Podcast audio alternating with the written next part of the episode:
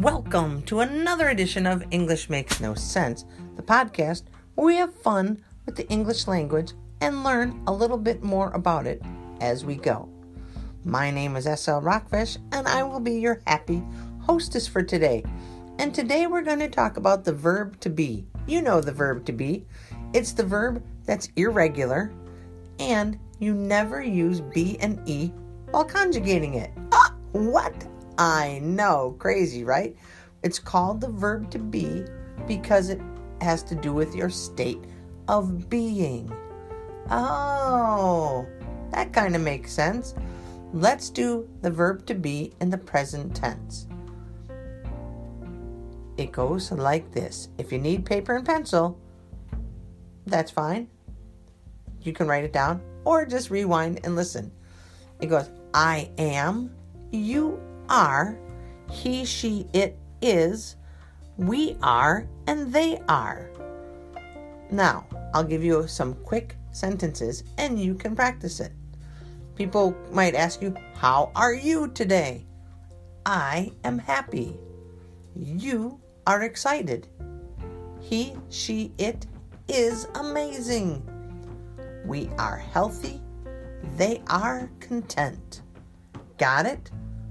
The verb to be in present tense is I am, you are, he, she, it is, we are, they are.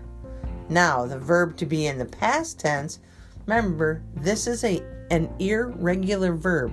So, the am has just an a in it. Here's we, how we do the past tense. I was, you were, he, she, it was, we were, they were. Now let me do the sentences. I was happy. You were excited. He, she, it was amazing. We were healthy. They were content. Got it? Now, why do we have no B or E in there? I don't know. But that's the present tense and the past tense. Practice it. And next podcast, we will be doing the verb to be as a contraction. And then the following episode, present and past continuous. Okay?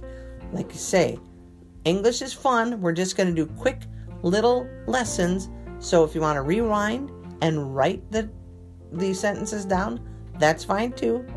Or follow me on English Makes No Sense on YouTube, Instagram, and TikTok. Okay? Peace, my friends.